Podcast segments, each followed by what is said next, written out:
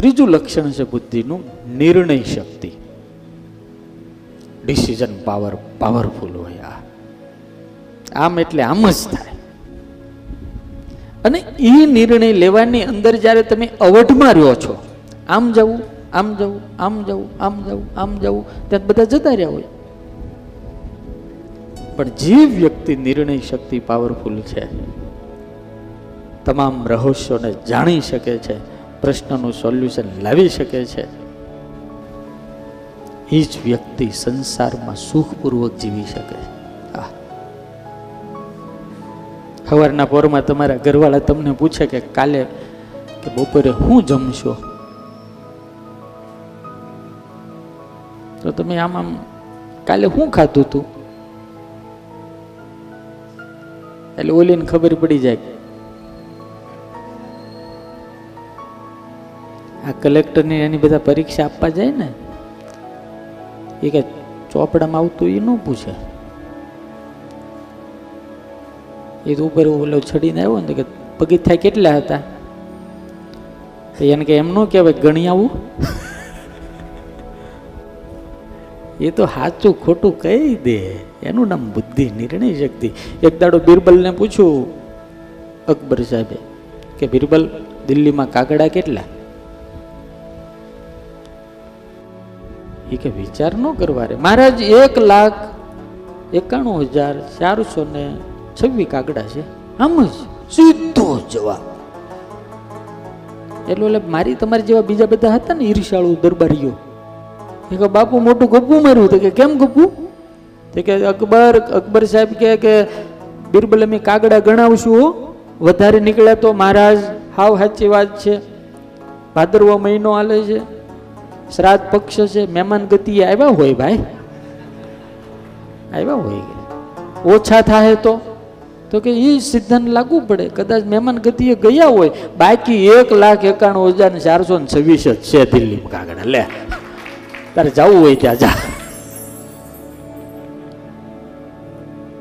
આ આ સચોટ નિર્ણય શક્તિનું, બુદ્ધિનું આ પરિણામ છે યાર.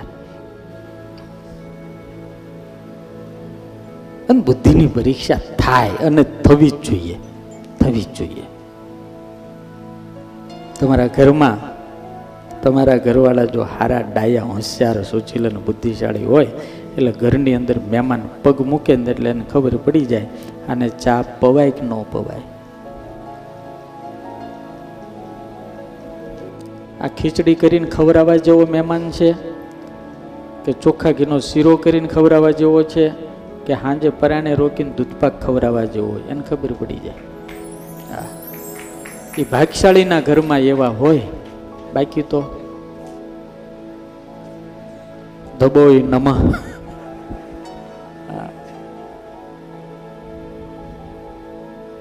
એક મહેમાન આવ્યા ને બેને ચા બનાવીને ભાઈ ઘરે નહીં. ચા સરસ મજાની બની, એટલે મહેમાન હારા માણા, એટલે આમ આમ પીધી. ત્યાં તો આમ પેતાની જાતે જ આમ મગજ બગજ આમ બધું ખુલી ગયું ને બત્રીસે કોઠે દીવાય ત્યાં. એટલે બેનની સામું જોઈને કે, પણ ચા કાંઈ મસ્ત બનાવી આહા હું સરસ બધાની ચા બનાવી છે. આદુ માપે, ખાંડ માપે, આમ કડક, મીઠી, મસ્ત બનાવી તે હસતા હસતા કે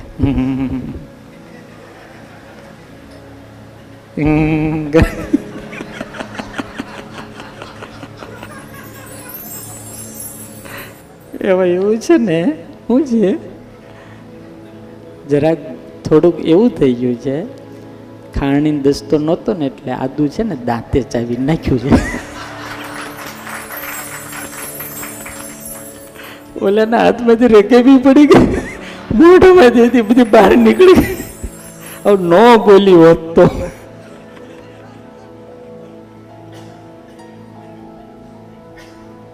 બુદ્ધિનું પ્રદર્શન કર્યું કહેવાય. શું કર્યું કહેવાય? શું કર્યું? હનુમાનજી મહારાજની અંદર એટલી ત્વરિત નિર્ણય શક્તિ છે. ત્વરિત નિર્ણય શક્તિ. આ કેટલી ગજબની નિર્ણય શક્તિ.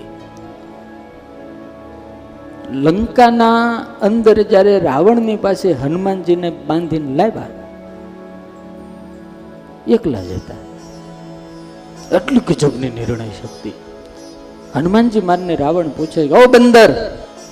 અશોક વાટિકા તુને ક્યું ઉજાડી? બધા કેટલાય પ્રશ્નો પૂછે. તું કોણ છો? સૈનિકોને કે આને મારી મારીને જવાબ લો.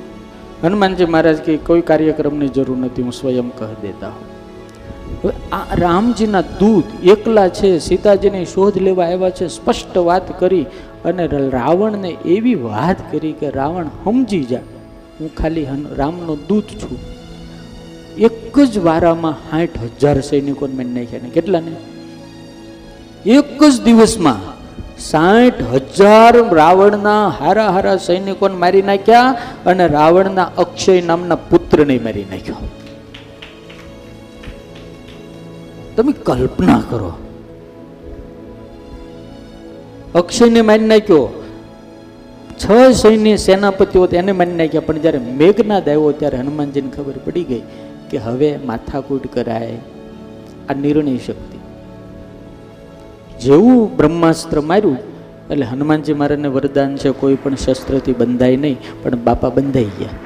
કારણ કે એને રાવણ પાસે જવું હતું, એટલે રાવણને રાવણ કહે છે तने बांधी लेवा ने हनुमान जी महाराज के मुझे कोई बाँध नहीं सकता कोई बाँध नहीं सकता पाशुपतास्त्र नहीं बाँध सकता वज्र नहीं बाँध सकता और कुबेर का पाश भी मुझे बाँध नहीं सकता और मुझे ब्रह्मास्त्र भी बाँध नहीं सकता मैं तो मेरी इच्छा से स्वयं बधा हुआ हूँ